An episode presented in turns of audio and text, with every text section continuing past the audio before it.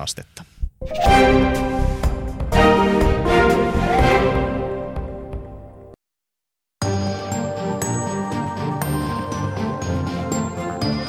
Yle puheessa.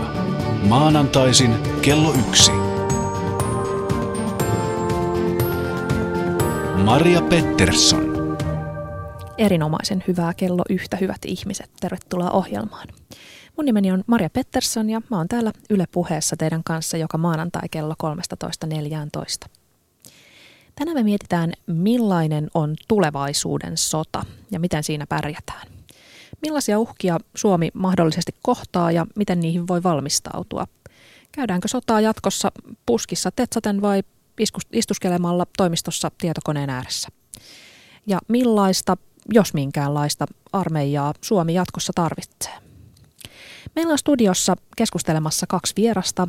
Tervetuloa sotilasprofessori suomalaisen sotataidon kehittämiseen erikoistunut Mika Hyytiäinen. Kiitoksia. Ja tervetuloa myös vihreän miesliikkeen armeijamallia kehittänyt nykymuotoisen asevelvollisuuden lakkauttamista ajavan Ohi on aloitteen aktiivi Jukka Jonninen. Kiitos. Hyvät kuulijat, mikäli teillä on mielipide tai näkemys tästä päivän aiheesta, niin älkää toki pitäkö sitä vain itsellänne. Kertokaa siitä meille ja muille kuulijoille. Me halutaan kuulla teidän visio tulevaisuuden sodasta ja siitä, millaiseksi suomalaista armeijaa pitäisi kehittää. Osoitteessa yle.fi kautta puhe on Shoutbox, johon me odotetaan teidän kokemuksia ja mielipiteitä ja tuntoja koskien päivän aihetta. Voitte kommentoida keskustelua tai vaikka esittää kysymyksiä meidän vieraille. Yle puheessa. Maanantaisin kello yksi. Maria Pettersson. Niin perjantaina nähtiin taas puolustusvoimien itsenäisyyspäivän paraati. Siellä Mikkelissä varusmiehet ja katselijat hytisi räntäsateessa maavoimien komentaja Jyväsjärvi urheasti tervehti ohi marssivia joukkoja. Jos käsi kramppasi, niin sitä ei huomannut. Siellä paraatissa oli vaikka mitä oli rynnäkköpanssarivaunua ja helikopteria, paseja, maastokuorma-autoja, ne veti raskaita kenttäkanuunoita, oli maastoskoottereita, oli henkilökohtainen suosikkeni pyörätraktoreita, ihan uusia. Mika ja Jukka, aloitetaan heti ennustamalla tulevaisuutta. Kuinka monta vuotta tai vuosikymmentä itsenäisyyspäivän paraati vielä marssii ja, ja tämä päivä televisioidaan kaikelle kansalle? Tota, jos mä aloitan, niin mä muistan että joskus 20-luvulla ne aloitettiin vuonna 1963. Ei ole, se on ihan sama kalustoa kuin nyt, mutta traktorit oli varmaan silloinkin. En muista, missä paraati silloin pidettiin. Ja tota, niin, niin, kyllä mä oon sillä konservatiivinen, että kyllä se pidetään 2063kin samantyyppisenä. Arveletko Jukka samaa? No joo, no kyllä mä uskon, että se vielä pitkään jatkuu tämä perinne, mutta 2030, 2063 se voi kyllä olla, olla, olla varmaan, varmaan jo päättynyt, että näin uskaltaisin veikata. No jos Suomen armeija, mikäli sellainen vielä on ja mikäli paraati vielä on, 50 vuoden kuluttua esittelee parhaita kalustoaan, niin mitä me, mitä me nähdään silloin? Vieläkö silloin käydään sotaa traktoreilla? Joo, no siis tämä ei, ei nyt kuitenkaan välttämättä ihan niin dramaattisesti ole muuttunut siitä vuodesta 1963. Tosiaan niin kuin traktorit oli varmaan silloinkin ja moottoripyörillä ajeltiin silloinkin ja, ja oli muutama tankki ja hävittäjät lensi siellä, siellä yläpuolella. Että kyllä mä silloinkin uskon, että jos silloin se tota, paraatti pidetään, niin siellä on muutaman sukupolven uudemmat häive hävittäjät siellä lentelee – yläpuolella mahdollisesti taisteluhelikoptereita. Ja sitten mahdollisesti sitten, kun nämä miehistön, miehistön ohimarssit tulee, niin katso, että pääsee, pääsee sitten näkemään sellaista, sellaista, sellaisia sotilaita, joilla ehkä enemmän, enemmän kaiken näköistä teknistä vempelettä päällään, päällään sitten, sitten tota, ver, ver, verrattuna nykyiseen. Tota, Meillä sanotaan, että silloin eläkkeelle valmis, kun rupeaa ennustamaan polkupyörien takaisin tuloa, mutta, mutta mä veikkaan, että 60, 63, niin, niin, niin, niin niitäkin näkyy siinä paraatissa. Ei tämmöinen niin kuin ihmisten välinen taistelu kotimaan puolustuksessa niin ole mihinkään hävinnyt. Ei se ole hävinnyt yhdestäkään kriisipesäkkeestä, eikä se häviä Suomenkaan puolustuksessa. Mutta jos nyt haluaisit vähän enemmän lähteä, lähteä niin kuin, niin kuin irti tästä niin kuin ajatuksista teknologiassa, niin mä uskoisin, että siellä olisi semmoinen lennokkiparvi, joka käyttäytyy itseksensä ja jota ihminen on korkeintaan vain aborttinäppäimessä, mutta ei enää ohjaa sitä ollenkaan. Ja mä haluaisin nähdä semmoisen virtuaalimaailman ylilennon, mitä ihmiset voisivat seurata verkossa ja, ja jossa näytettäisiin puolustusta ja sen kyvykkyyksiä, mutta ihan vielä en pysty sanoa, että millaista se olisi. Niin, niin jos saa tähän vielä kommentoida, niin tässä pitää, pitää muistaa, että yksi tarkoitus näillä paratimarsseilla on se, että näytetään kansalle, että sitä, sitä voimaa riittää, että, että tota sen takia ehkä tällaiset niin kuin, tuota virtuaalimarssit ei sitten, sitten, sitten ihan tätä niin, niin täysin tämä tarkoitusta niin kuin sitten palvele. No, sotateknologia, kuten tiedämme, kehittyy ihan järjettömän nopeasti. Mikä on tällä hetkellä nyt sitten uusinta uutta meillä tai maailmalla?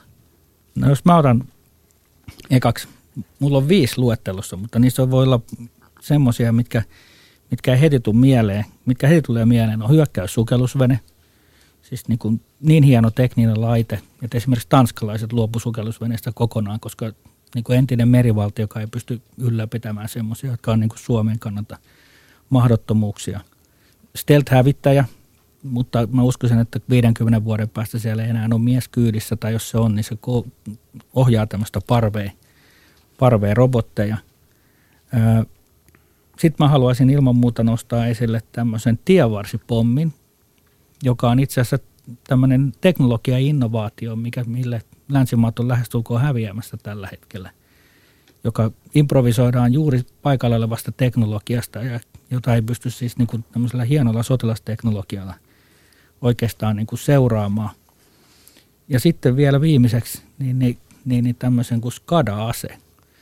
Mä avaan sen sanan, koska se on vaikeaa ja sillä on vielä suomenkielistä sanaa, koska SCADalla tarkoitetaan teollisuusautomaatiota ja kaikkea sitä, mikä ohjaa meidän ei-ihmisten kosketeltavaa tietotekniikkamaailmaa, josta ensimmäinen SCADA-ase nähtiin Iranin uraanirikastamoissa ja, ja joka on niin kuin uskomattoman hieno vekotin.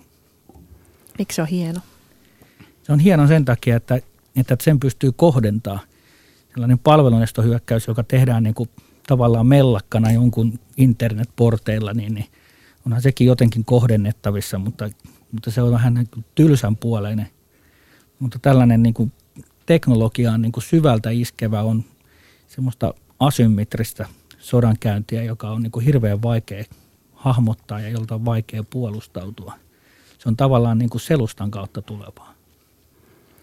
Joo, osittain tähän asymmetriseen sodankäyntiin liittyen, niin mä luulen, että yksi sellainen aika tärkeä, tärkeä kehitys, kehityslinja tässä uudessa teknologiassa just nämä kaikki robotisoidut ratkaisut. Ja se on osaksi just sen takia, että, että varsinkin Yhdysvalloissa tämä sietokyky omien niin kuin miehistötappioiden kärsimiseen on todella, todella alhainen.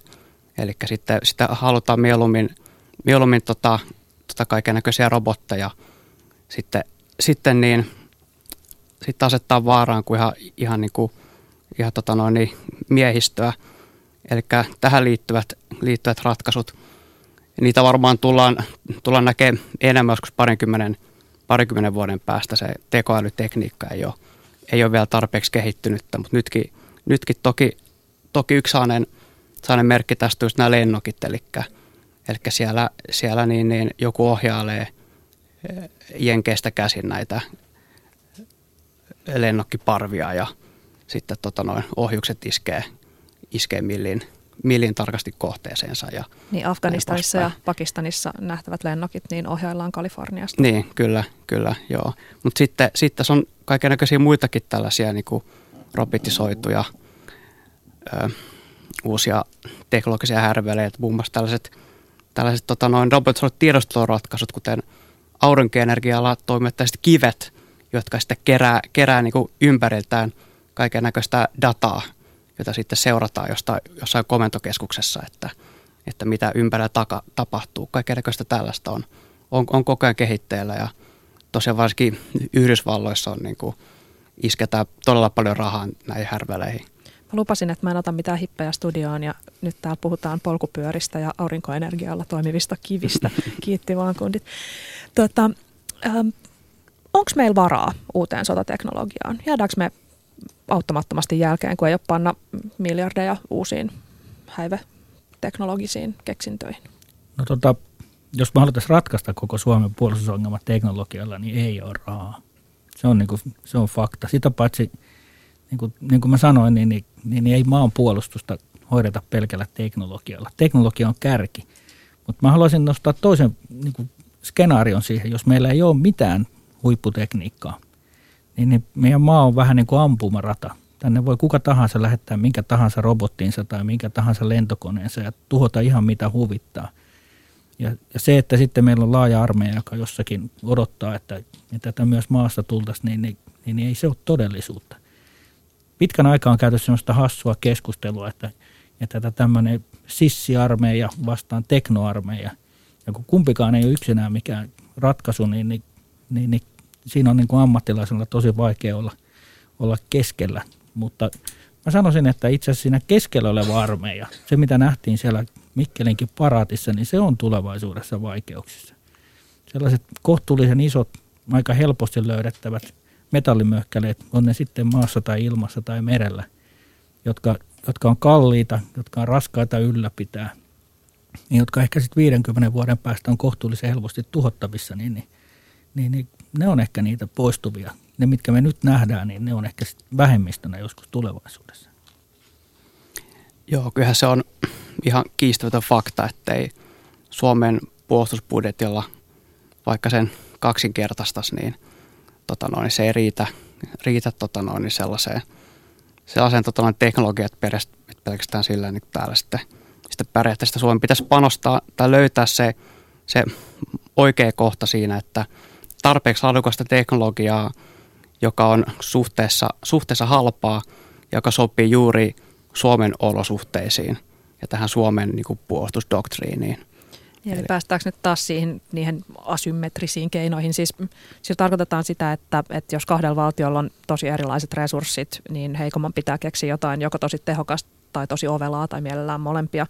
Ja, ja lisäksi tosi halpaa jotta se selviäisi. Esimerkiksi just nämä tienvarsipommit, mitä Afganistanissa on nähty. Eikö Suomessakin ole jotain sissikiukaita rakenneltu aikanaan tai Molotovin koktaileja? Mutta on, onko tässä nyt sitten Suomen puolustuksen tulevaisuus, että, että Molotovin koktailit? Että meillä ei, meillä ei ole varaa eikä halua kilpavarusteluun, niin ollaan sitten mieluummin ovelia. Ollaan nyt niin Molotovin koktailejakin kohtaan niin oikeudenmukaisia. se näyttäytyy niin kuin siltä, että otetaan pulloja, pensaa ja, ja tuhotaan jotain. Se oli teollinen tuote, sen kaikki sytytysjärjestelmät ja kaikki muut oli tuotteistettu ja sen sisältö oli täsmälleen tietynlainen ja se oli optimoitu ase sitä naapurin panssarivaunua vastaan, joka toimi pensalla. Kun se heitettiin oikeaan paikkaan, niin se oli tosi tohi, tehokas ase. Ei se ole mitään näpertelyä, mutta se on niin kuin oveluutta parhaimmillaan. Meillä on uskomaton teknologinen osaaminen Suomessa. Kaikki, mikä liittyy tietotekniikkaan, sensoritekniikkaan, siihen mitä sanotaan nyt äly, alkaisuksi. Kaikki on älyä nykyään, kaupungit ja liikenteet ja kaikki muut.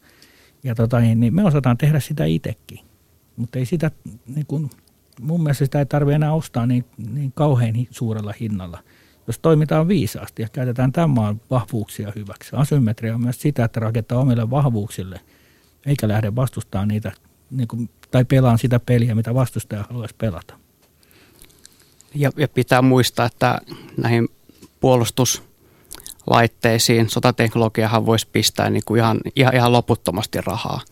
Että, että tota, tota niin, jos me haluttaisiin, tai me voitaisiin ostaa ihan täysin uusin, uusin tota kalusto ja laitteet ja kymmenkertaistaa, 50 kertaistaa meidän puolustusbudjetti sillä.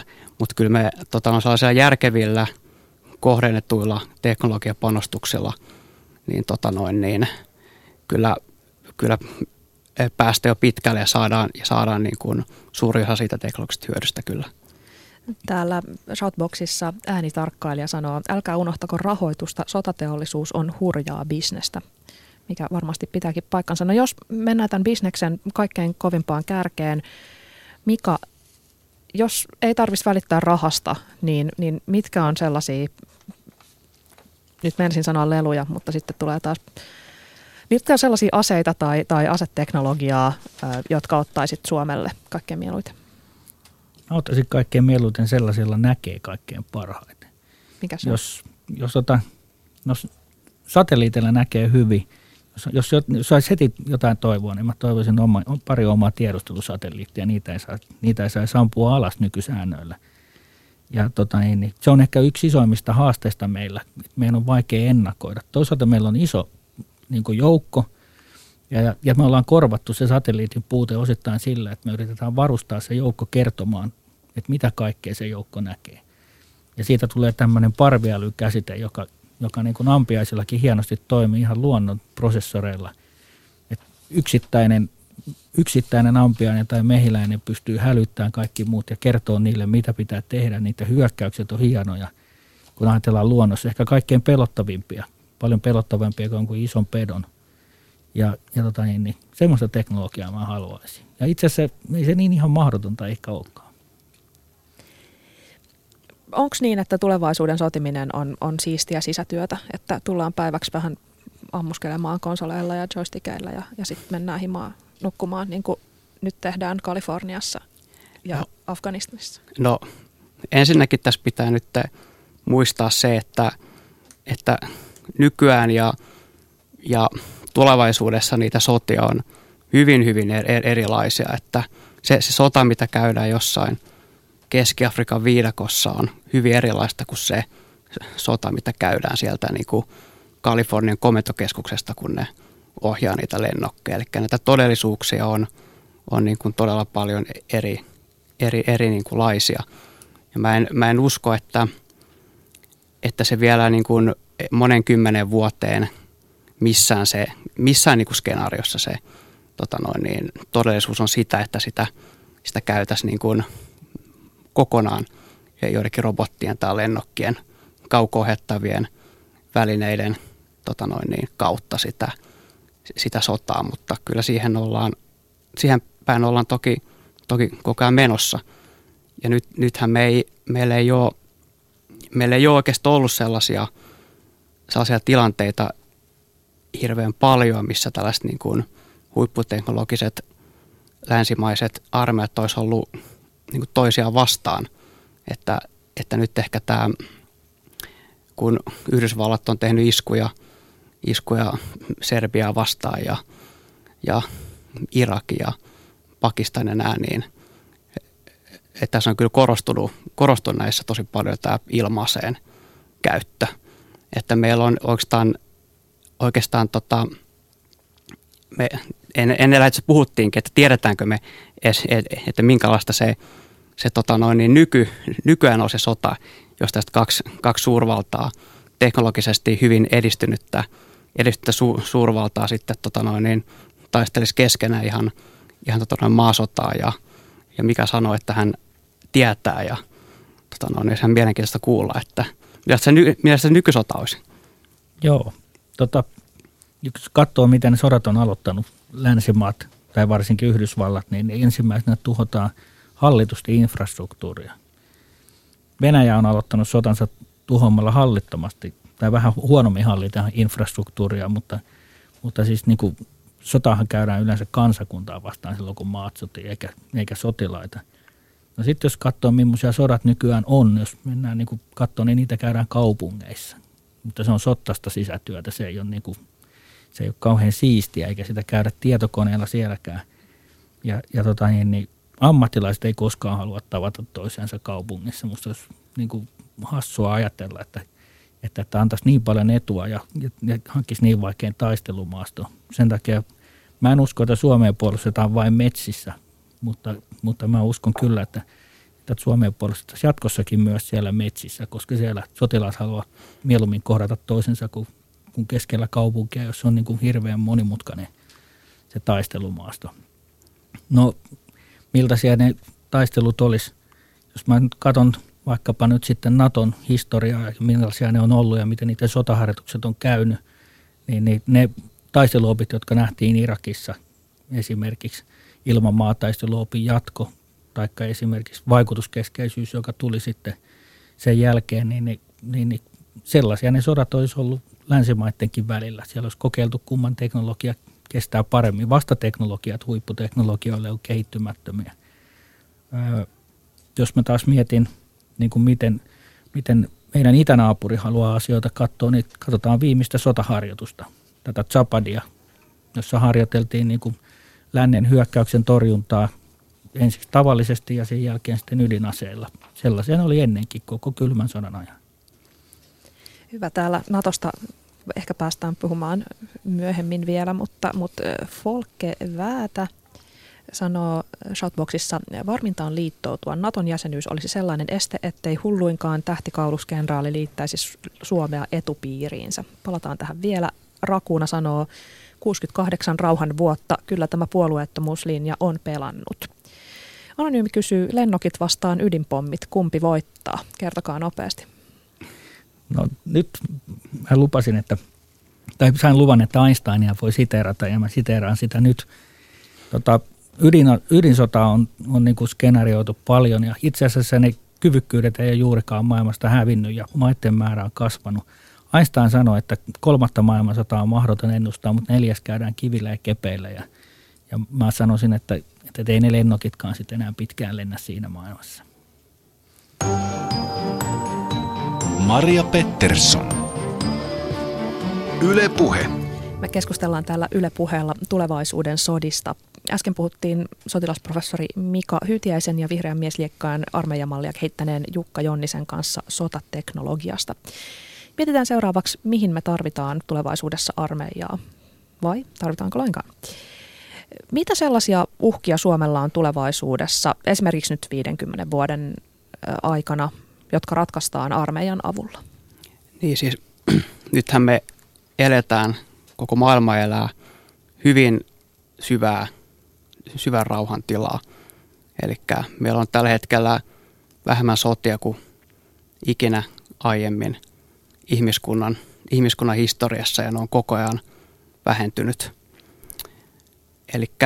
Eli joku voisi sanoa, että niin kuin sodat olisi, olisi loppumassa – Toki, toki tätä hämää se, että tietosvälineet koko ajan uutisoi näistä, näistä verrattain harvoista jäljellä olevista sodista. Mutta tota, 50 vuoden aikana se on, se on niin pitkä aika, että sitä on, sitä on totta kai mahdotonta ennustaa, että mitä silloin voi tapahtua, mutta on, on helppo ennustaa ainakin se, että siinä, siinä aikana voi tapahtua suuria muutoksia – ja, ja on, on ihan mahdollista, että tämä nykyinen rauhan aikakausi ei ole, ei ole millään lailla pysyvä. Meillä on kaiken näköisiä megatrendejä, jotka, jotka voi tätä, tätä tasapainoa horjuttaa, niin kuin ilmastonmuutos esimerkiksi. Tosin ilmastonmuutos ehkä vasta sitten vähän 50 vuotta pidemmällä tota noin, niin aja, ajajaksolla. Ja että ratkaistaanko se armeijan avulla? Niin siis, niin siis tässä totta kai ilmastonmuutos ei yksin – yksin ole se, mutta, mutta se mitä se sitten aiheuttaa, että se voi monella tavalla sitten tota heikentää sitä tasapainoa, mitä, mitä tota noin, niin eri, eri yhteiskunnissa on ja, ja, aset, ja laittaa liikkeelle kaiken näköisiä vaaraisia muutosprosesseja, mitkä sitten johtaa, johtaa niin kuin jännitteen, jännitteen kasvamiseen ja, ja pahimmassa tapauksessa jopa, jopa sotiin. Että kyllä, kyllä, kyllä mun mielestä on, on vastuullista varautua myös siihen, myös siihen kaikista pahimpaan myös, myös Suomessa. Niin Mika, täytyyhän teidän, kun te mietitte, että, että mitä tehdään Suomen armeijan seuraavan 50 vuoden kuluessa, niin täytyyhän teillä olla jotain visioita siitä, että mitä meitä, mikä meitä mahdollisesti uhkaa. Onko ilmastonmuutos siellä kärjessä vai, vai mitä siellä on? Mitä uhkia on? No itse asiassa armeijassa kymmenen vuotta on sellainen minimiaika, mitä kannattaisi miettiä, koska se sen aika kestää, kun mietitään, miten toimitaan, koulutetaan ihmistä, hankitaan tavarat. Ja jos nyt ajattelee vaikka meidän hieno Hornetin, joka on tällä hetkellä muuten kovimmillaan, mitä se on ikinä ollut, niin, niin sen seuraaja, niin se on muuten silloin 2060 niin kuin siirtymässä pois käytöstä, että kyllä me mietitään kauaksi. Jos mä lähtisin puolustusvoimien tehtävistä, kotimaan puolustus, niin kauan aikaa kuin meidän lähimailla varsinkin idässä on armeija ja se katsoo sitä tarpeelliseksi, niin, niin me ammattilaiset halutaan niin kuin nähdä se myöskin tarpeellisena meillä. Tahto on muuttuu aika nopeasti, mutta kyvyt ei. toinen tehtävä on muiden viranomaisten tukeminen. Ari Puhelonen on käyttänyt nimeä turvallisuusreservi, joka tarkoittaa sitä, että, että meidän helikopterit on käytössä. No jos sitten poliisille luodaan samanlainen helikopterireservi, niin mikä siinä, mutta ei se säästä mitään erityistä. Ja on paljon sellaisia asioita, luonnononnettomuuksia ja kaikkia muita, missä sotilaiden turvallisuusreserviä käytetään hyväksi. Viimeisiksi Filippiineillä amerikkalaisten kuljetuskapasiteettia ja kaikkea muuta. Fukushimassa ihan samalla tavalla ne oli muuten armeijan lennokeita ja armeijan välineitä, jotka siellä jo apuna. Ja sitten kriisihallinta, mä en usko, että se kokonaan loppuu. Ja, ja että kriisejä pitää niin kuin suomalaiset, Suomen tyyppisen maan, jos me silloin vielä sivistysmaana ollaan, niin meidän on, meillä on niin kuin oma roolimme. Ja ikävä kyllä kriisikentillä, niin, niin sotilaita tarvitaan.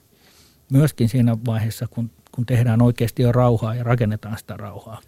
Ja yleensä kriisit, luonnononnettomuudetkin, niin aiheuttaa inhottavia tilanteita, joita on vaikea ottaa haltuun muuta kuin jollain tämän tyyppisellä rakenteella. Et ei nyt, en mä ole huolissani, vaikka, vaikka niin omaa sotilasuraa ei enää 50 vuoden päästä voi, vähän voi katella, niin mä en ole huolestunut, etteikö kollegoilla olisi töitä. Afganistanin ja Irakin Kosovon jälkeen aika monet on ennustanut, että, että isoissa osissa tulevaisuuden sotia toinen tai kumpikaan osapuoli ei ole valtio eikä ole valtiollinen armeija. Esimerkiksi nyt vaikka Keski-Afrikan tasavallassa taistelee erilaiset kapinalliset vastassaan horjuva valtio, jota Ranska ja Afrikan unioni tai niiden rauhanturvaajat auttaa. Onko tämä realistista Suomessa? Niin. Onko Suomi osapuolena jossakin tällaisessa? No oikeastaan ainoa, ainoa skenaario, mikä, mikä mulle tulee mieleen, on jonkinlainen sisällissota Venäjällä, johon sitten, sitten niin kuin Suomi, Suomi mahdollisesti muiden länsimaiden kanssa ajautuu mukaan jollain tavalla, mutta en mä näe kyllä mitään muuta tällaista, tällaista skenaariota täällä päin. Niin mäkään niin aseellista skenaariota edes Venäjällä tuossa mitassa niin, että se voisi tänne vyöryä, niin on kyllä hirveän vaikea miettiä, mutta tämmöisiä suuria kansanjoukkoja on kyllä helppoa nähdä 50 vuoden päässä, jossa niin kuin vedestä rupeaa olemaan pulaa ja ilmastonmuutos ehkä pahimmillaan on aiheuttanut jo niin kuin todella suuria kansainvaelluksen omaisia liikkeitä, eikä vain pieniä pakolaisvirtoja, että – mutta ei ne oikeastaan niin kuin sotia ole ja mun olisi mahdoton kuvitella, että ne ihmiset tulisi asekädessä tänne saakka.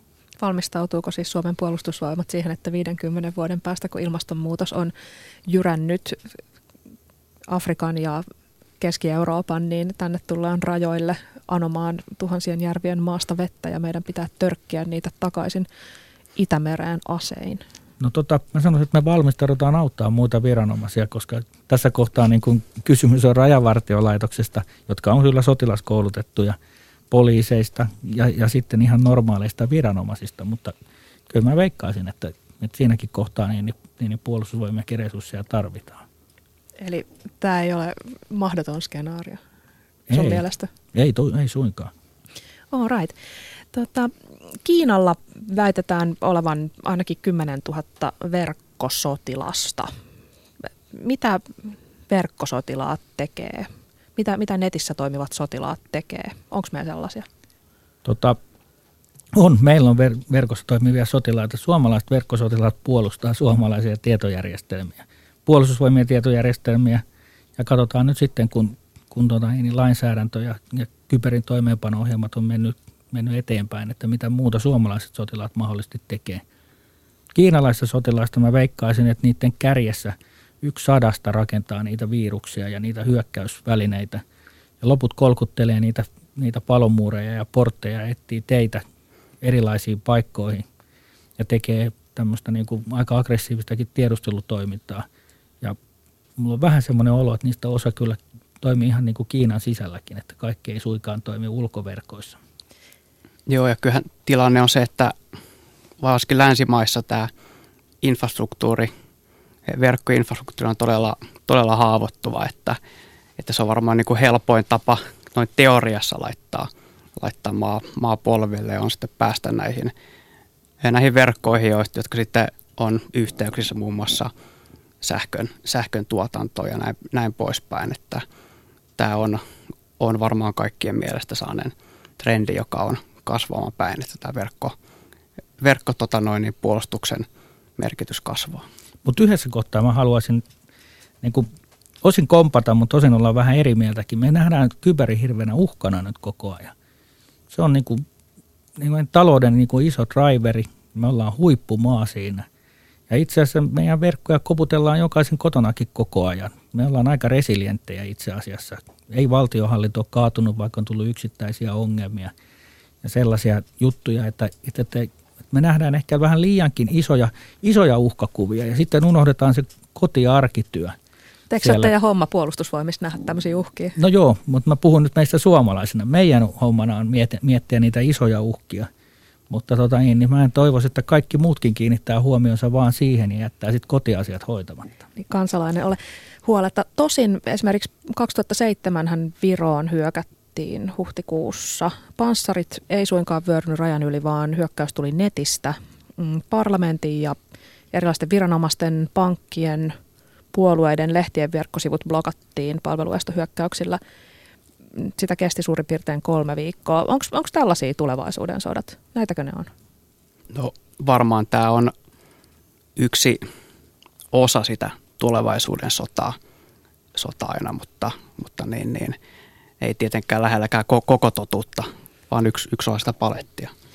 Niin onko tämä mitään sotaa? Voiko, tätä, voiko termiä edes käyttää tässä yhteydessä? Siis, tai tavallaan tosi kiva, jos tällaisia on tulevaisuuden sodat. Et ehkä, ehkä me ei nyt niin kuin, ei tuhansia kuolleita ja tuhattuja koteja ja irtirevittyjä raavoja, raajoja. Ehkä ihmiset nyt suurin piirtein pystyy elämään sen kolme viikkoa päästä, pääsemättä eduskunnan sivuille. Mutta kuuluuko tämä sodankäyntiin? Blokataan lehdet? Kuuluu ilman muuta. Ja kaikkia välineitä käytetään. Ihan niin kuin häikäilemättä mun mielestä kuuluukin käyttää. Aika vaikea kuvitella, että, että kovin paljon jätettäisiin käyttämättä. Geneven sopimukset on erikseen, jossa on sovittu yhteisesti, että mitkä ei kuulu, kuulu välineistöön. Mutta tota, niin, en mä vähättelisi kuitenkaan sen kyberin vaikutuksia. Jos sillä aletaan oikeasti kaataa meidän logistiikkaketjuja ja muita, niin, niin hyökätä sairaaloja, sairaaloita vastaan ja muuta, niin kyllä ihmisiä siinäkin ihan oikeasti kuolee. Ne ei ole vaan sit sotilaita. Miten Suomi on just nyt varautunut tähän tilanteeseen tai tällaiseen uhkaan? No uhka on aika uusi.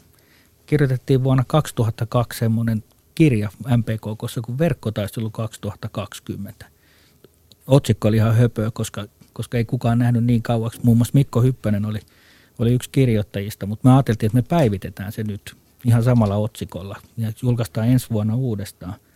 Ja tota, niin siinä kirjassa ei mainita sanaa kyber muuta kuin teoriakohdassa. Ja kyllä meillä nyt oli ihan kova porukka siitä miettimässä, että, että tämä, tämä juttu niin kuin tämän kokoisena ja isona on uusi. Se on ihan siellä hypeen harjalla. Ja tota, niin, niin pari vuotta niin me ollaan paljon viisaampia ja ei tämä maailma varmaan parissa vuodessa kaadu. Kyllä me ei tämä miettiä. Maria Pettersson. Yle Puhe.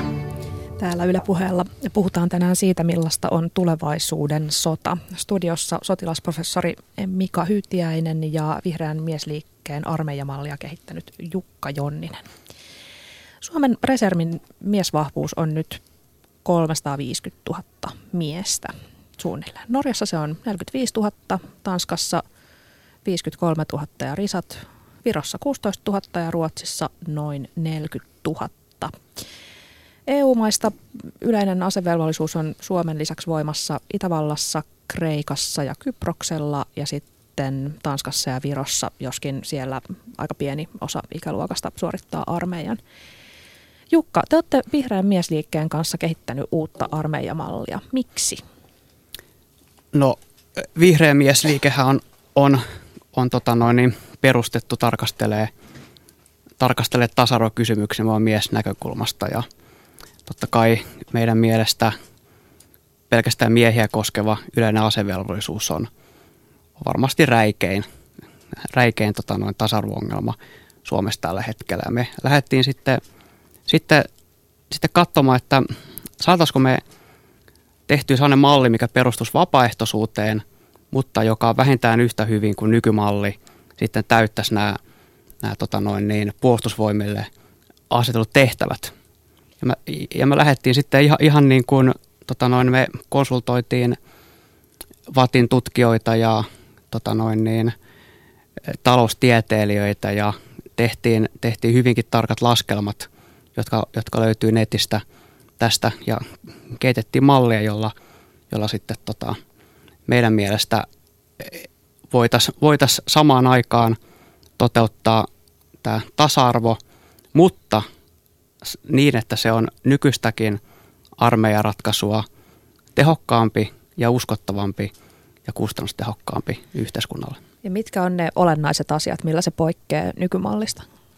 No kun nykymallissa mallissa armeija on kaikille miespuolisille ö, pakollinen, toki ei, ei, ei, ei tietyllä uskontokunnilla Ahvenanmaalla asuville, mutta, mutta näin tota, noin yleisesti niin meidän mallissa, mallissa tota, se olisi täysin vapaaehtoinen ja sinne otettaisiin 8000 000 nuorta vuodessa. Eli kaikki 18-21-vuotiaat voisi sitten hakea, hakea armeijaan ja näille maksettaisiin kunnon kilpailukykyinen palkka, noin pari tuhatta euroa, euroa tästä niin kuin peruskoulutuskaudelta ja sitten tästä eteenpäin aina kasvavassa määrin, määrin tota noin niin, palkkaa.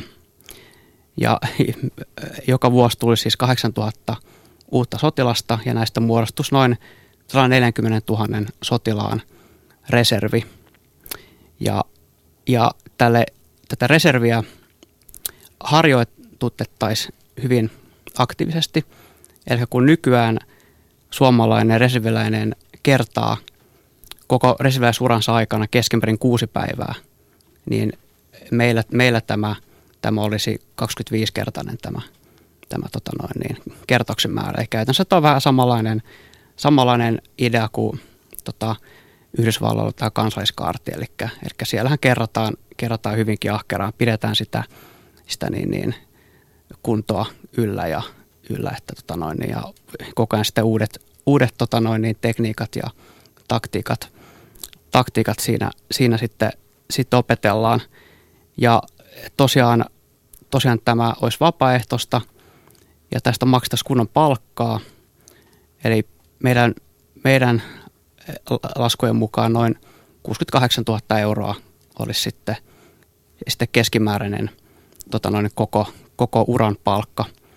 Ja tässä tota, reservissä oltaisiin sitten käytännössä noin 40-vuotiaaksi asti. Ja, ja, ja 30-vuotiaaksi asti tässä operatiivisessa reservissä, joka sitten, sitten heitettäisiin heitettäisi näihin taisteluihin tosi paikan sattuessa. Mika, miltä kuulostaa? Sanoisin, että mä komppaan tosi montaa kohtaa tuossa. Siis meidän harjoittelumäärä on tällä hetkellä varsinkin se on ihan hirveästi liian pieni. Ja se on ehkä uskottavuustekijöistä niin kuin kaikkein vaikein. Että jos ei me saada 15 nostettua kertausharjoitusmääriä niin kuin järkevälle tasolle, niin, niin, niin mä oon ihan samaa mieltä, että, että se osaaminen niiden välineiden käytöstä lakkaa ja ei hienot välineet ole mitään yksiksensä. Mä tykkään tuosta ajatuksesta siitä vapaaehtoisuuden, siis siitä, että, että on oikeasti valinnut sen, sen tekemisen. Mutta tota, niin, niin mä itse lähtisin rakentamaan sitä, niin kuin sitä tasa-arvoa niin toiselta näkökulmalta. Ja mä mieluummin lähtisin rakentamaan sitä turvallisuusvelvollisuuden näkökulmasta. Mun oma ajatukseni perustuu siihen, että tässä yksilökeskeisessä maailmassa, joka vaan koko ajan näyttää vahvistuvan, niin, niin yksilölle pitää oikeasti rakentaa enemmän kompetensseja. Tätä kykyjä, osaamisia, miksi niitä nyt sanottaisikaan. Mä sanoisin enemmänkin ehkä vaan niin kuin sietämiskykyä. Ja, ja tota, niin, niin, ei sitä, kukaan ei tule puolustaan. Niin kuin puolustusta ei voi enää niin kuin ulkoistaa mihinkään. Mä kirjoitin yhteen yhteen slaidisettiin, että tämä kansa haluaa puolustaa itseään, ei itseään puolustettavan. Se on tahtokysymys, mutta se on myöskin niin kuin, niin kuin käytännön kysymys. Musta on hurjan pelottavaa, että kun puut kaatuu ja oot mökillä, niin ensimmäinen ainoa, mitä sulle tulee mieleen, on soittaa hätäkeskukseen, vaikka ei sulla ole mikään hätä. Ja sulta puuttuu sieltä, sieltä mökiltä niin kuin niin kaikki muut kuin, kuin sähköllä toimivat vehkeet, etkä sä osaat tehdä siellä mitään. Niin, niin, niin, niin mä haluaisin niin kuin rakentaa – kaikille sellaisen kyvyn. Ja sitten mä antaisin vapaaehtoisesti valita, haluaisiko lähteä miettimään vaikka VPK-työtä tai opetella pelastusasioita tai jotain muuta, jolloin siis ne, mitkä turvallisuudeksi sitten katsotaankin, niin, niin, niin, niin niistä saisi valita. Ja sitten ne, jotka haluaa hoitaa asekädessä turvallisuutta, niin se olisi yksi niistä linjoista. Ja tämä olisi molemmille sukupuolille? Ehdottomasti. Meidän, mä olin itse kadettikoulussa opettajana silloin, kun valmisteltiin naisten asevelvollisuutta ja me kaikki opettajat oltiin ehdottomasti sen kannalla.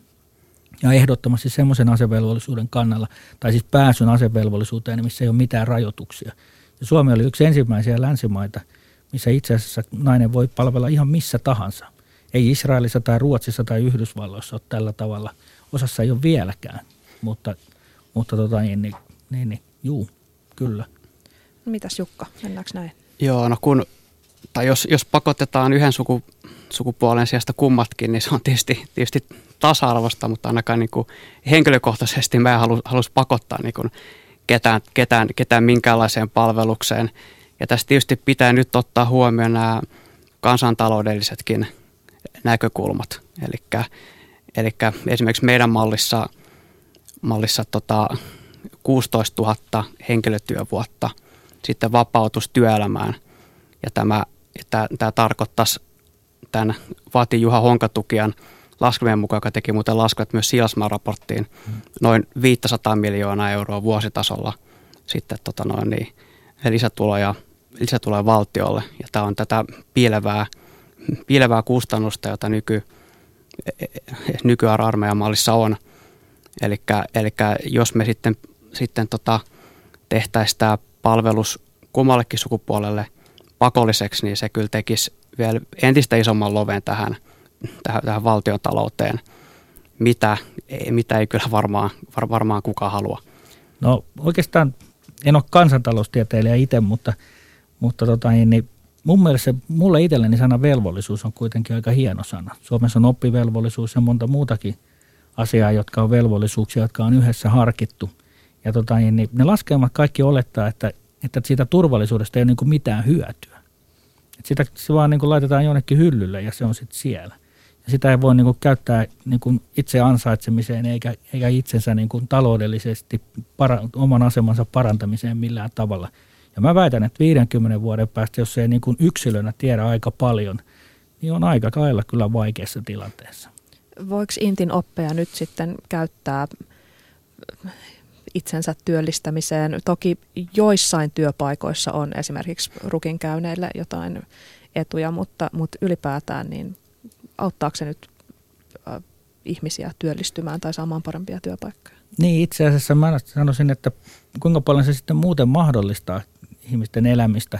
Se, että osaa käyttää vaikkapa nyt sitten kirvestä tai suunnistaa tai liikkua metsässä. Eli kannattaa mennä partioon. No joo, jos kaikki menisi partioon, niin mä voisin puolet poistaa tästä Tulkaa tästä kaikki partioon, mä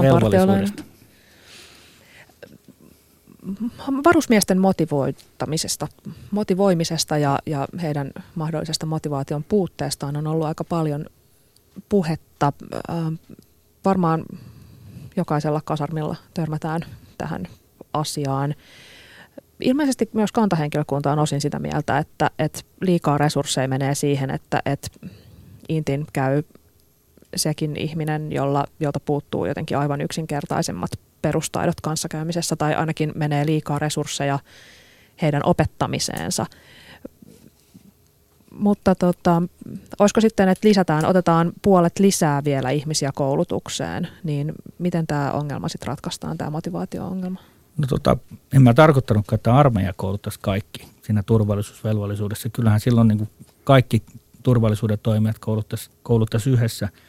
Mitäs jos sä kysyisit saman kysymyksen peruskoulusta? Vapautetaan kaikki ne, ketä ei hotsita tai jotka pystyy niin kuin muuten hommaamaan itsellensä mielenkiäpää tekemistä ja koulutetaan vaan se, semmoinen niin kuin sopiva porukka, joka on niin kuin, niin kuin ollut kiinnostunut siitä, siitä kuviosta.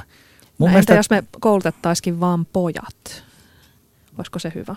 No mulla on semmoinen, mulla on semmoinen tota, niin, niin, niin, probleema tässä – tässä niin kuin ajattelutavassa, että, että mä tiedän, että armeijassakin on ihmisiä, kenen mielestä olisi kivempi tehdä motivoituneempien jengen kanssa töitä. No se jengin profiili ei ehkä ole ihan täsmälleen se, mitä ne kuvittelisi, koska ne kuvittelisi vaan ne, jotka ei nyt oikein pärjää, niin ne jättäisi tulematta, mutta mä veikkaan, että niistäkin olisi osa vapaaehtoisia. Että et, et se profiili niin kuin kokonaan muuttuisi. Mutta tota, niin, niin, tässä kohtaa mä haluaisin kyllä sanoa, että mä haluaisin nähdä, että puolustusvoimat jatkossakin kantaa vastuunsa. Ja tota, niin, niin, me opetetaan kaikkia. Se on varmaan tasa-arvoisin paikka, mihin mennään. Ja, ja tota, niin, niin peruskoulutus varsinkin on ihan samaa kaikille. Eikä siellä niin kuin kaikki se, mitä on etukäteen tehnyt, niin sitä ei saa muuten meillä yhtään lisäpistettä. Niin, että jos, jos Intin tehtävä on olla kuntokoulu tai tehdä pojista miehiä tai mitä näitä nyt on näitä, näitä kliseitä, niin, niin jos nämä on Intin velvollisuuksia, niin, niin sittenhän kannattaa siis laittaa Inttiin erityisesti kaikkein huonokuntoisimmat ja kaikkein keskenkasvuisimmat ja, ja jotenkin pitää heille oikein ekstra koulutusta ja, ja, ja nostaa heidät. Sehän olisi niin kuin sosiaalityötä sitten siinä tapauksessa, mutta eikö nyt ole silleen, että, että itse asiassa kaikkein heikoimmilla olevat saa vapautuksen? Olet oikeassa. Ja nyt sä teet itse asiassa meidän tavallaan oheistuotteista niin meidän päätehtävä, joka ei ollut kyllä mun tarkoitukseni, koska niin kuin me yritettiin tuossa aikaisemmin todeta, että, että ehkä puolustusvoimia kuitenkin vielä tarvitaan. Ja nyt me koetaan miettiä, että miten se kannattaisi fiksuimmin tehdä. Ja tota, tota, tota. Kyllä mä niin kuin itse näkisin sen, että, että silloin kun mä oon itse käynyt armeijan, niin oli isompi joukko. Ja, ja, ja sitä vastuuta kannettiin, sosiaalistakin vastuuta. Meidän iso heikkous on se, että, että me tehdään niin vaarallisia asioita, että on niin kuin hirveän vaikea ottaa riskejä esimerkiksi ihmisten kanssa – jotka vaan ilmoittaa, että niillä on vaikka henkisiä ongelmia. Ja su, yksi suurimmista niin kuin poispääsyn niin kuin syistä tällä hetkellä lääketieteellisessä syistä on siis käytännössä jonkunnäköinen henkinen juttu, mikä ei ole mikään mielenterveysdiagnoosi. Mutta me ei vaan uskalleta ottaa riskejä. Ja semmoiset tehtävät on tavallaan poistettu, missä voisi olla vain tukitöissä. Eli onko tämä puhe tasa, tai siis siitä, että ollaan tasa-arvoisin paikka Suomessa ja kaikkia koulutetaan, niin onko se ihan shaibaa?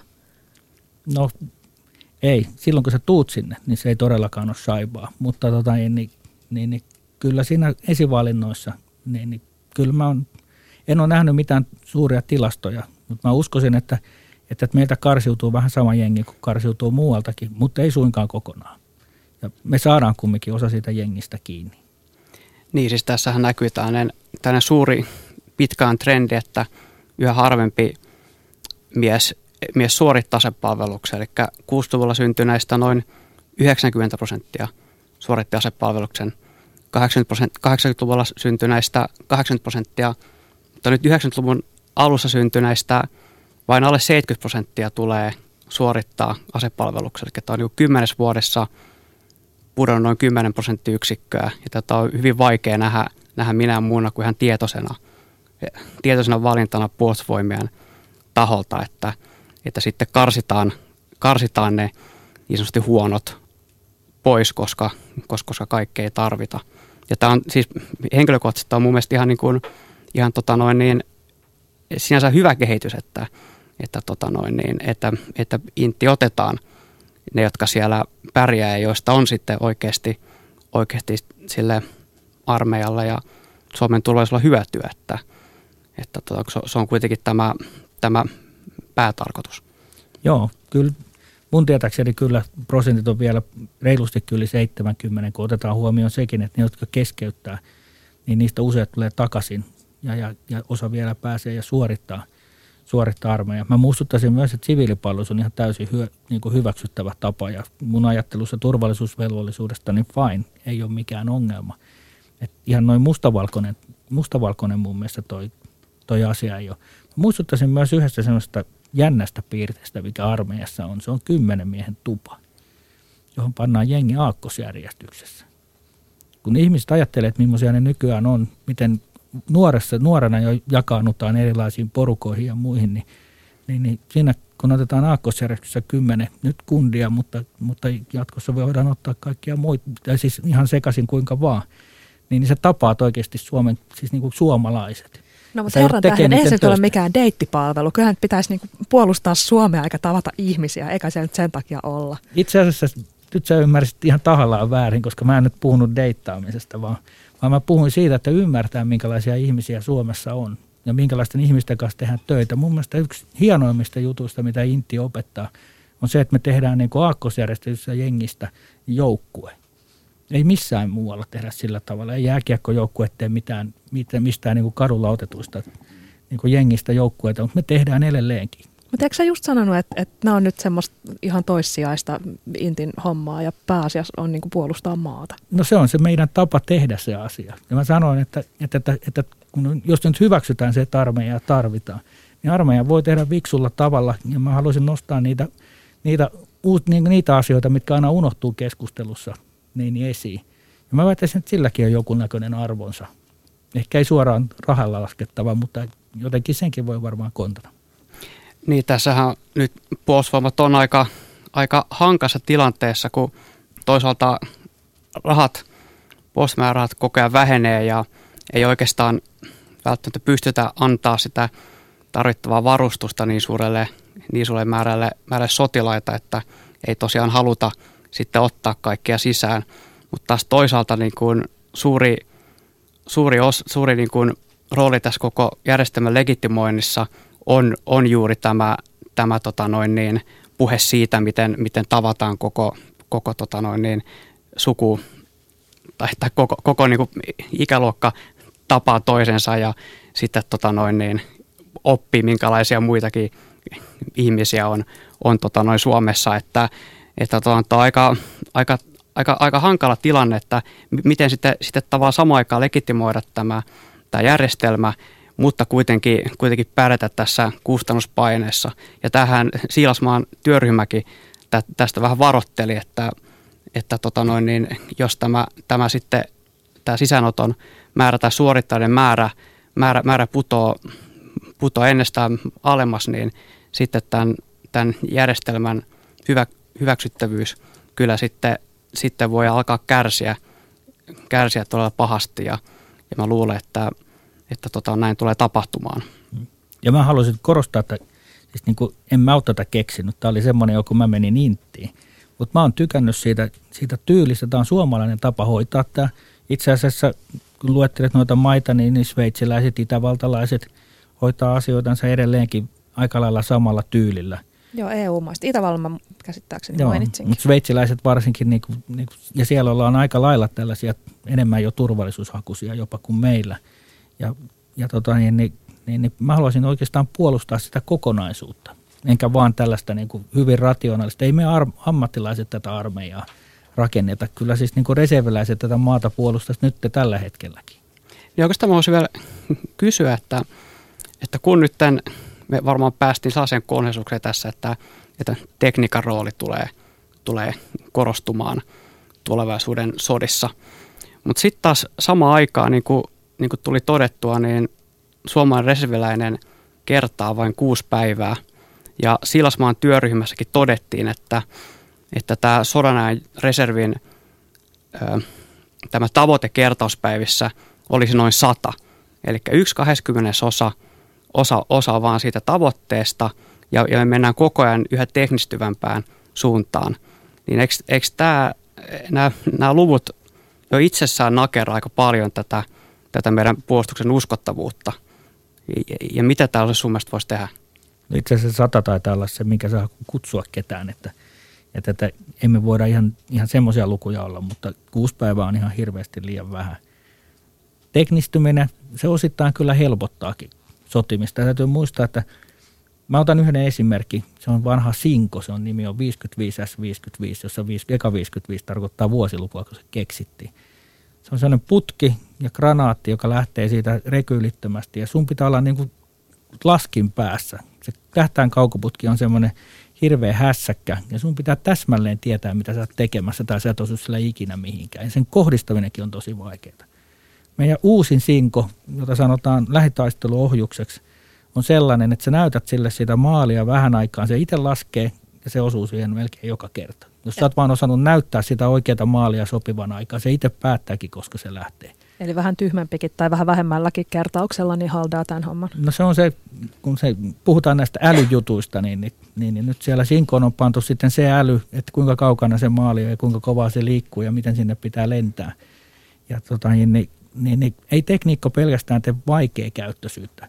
Ja itse asiassa nykyihmiset on paljon helpompia verkottua. Ja jos me saadaan niitä vähän yksinkertaisemmilla teknisemmillä välineillä yhdistettyjä ihmisiä verkottuu paremmin ja ymmärtää toisiansa, jossa me ollaan suomalaiset ihan kohtuu hyviä. ehkä me ollaan sosiaalisesti kömpelöitä, mutta me ollaan noiden puhelimien muiden kanssa aika näppäriä. Niin, niin, niin, niin ei se nyt niin toivoton se tilanne ole. Täällä NATO-mies kommentoi Shoutboxissa, tulevaisuuden aseet ja asejärjestelmät ovat niin kalliita, että ei ole taloudellisesti mahdollista luoda turvallisuuden illuusiota yksin pienen kansan voimavaroin. No, siitä kertokaa hyvin nopeasti, onko NATO teidän mielestä mahdollisuus Suomelle? No, jos puhutaan Natosta 50 vuoden päästä, niin en tiedä. NATO on niin kuin länsimaiden, länsimaiden liitto. Mä tulin juuri Tanskasta, olin viime viikon siellä Sitran uuden turvallisuuden kanssa ja, ja, ja tanskalaiset rakentaa kaiken Naton varaa, mutta Tanska on vähän eri kohdassa kuin me. Ja tässä kohtaa mä haluaisin sotilaana sanoa, että se on niin kuin poliittinen valinta ja se on ihmisten valinta. Että kyllä mä taistelen Natossa, mutta taistelen kyllä sen ulkopuolellakin. Niin, Upsariliiton se selvitti jäsentensä NATO-kantoja 2010. Liittoutumisen kannattajiksi ilmoittautui 55 prossaa ja, ja korkeimmista upseereista vielä enemmän. Onko vihreiden armeijamallissa NATOa huomioitu?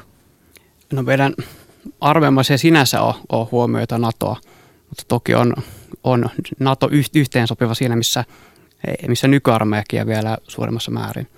määrin että. Mitä mieltä sä henkilökohtaisesti oot?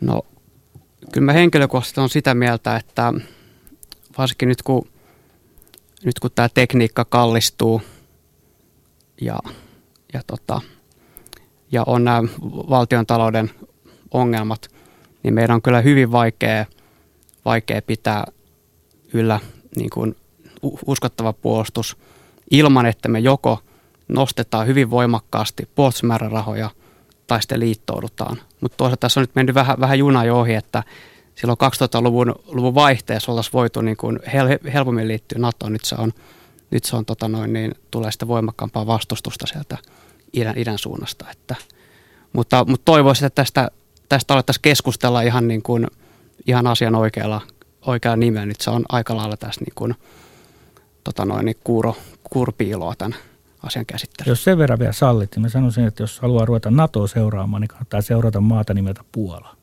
Koska se on hyvin paljon samantyyppinen kuin mekin noin asemaltaan ja ajattelultaan.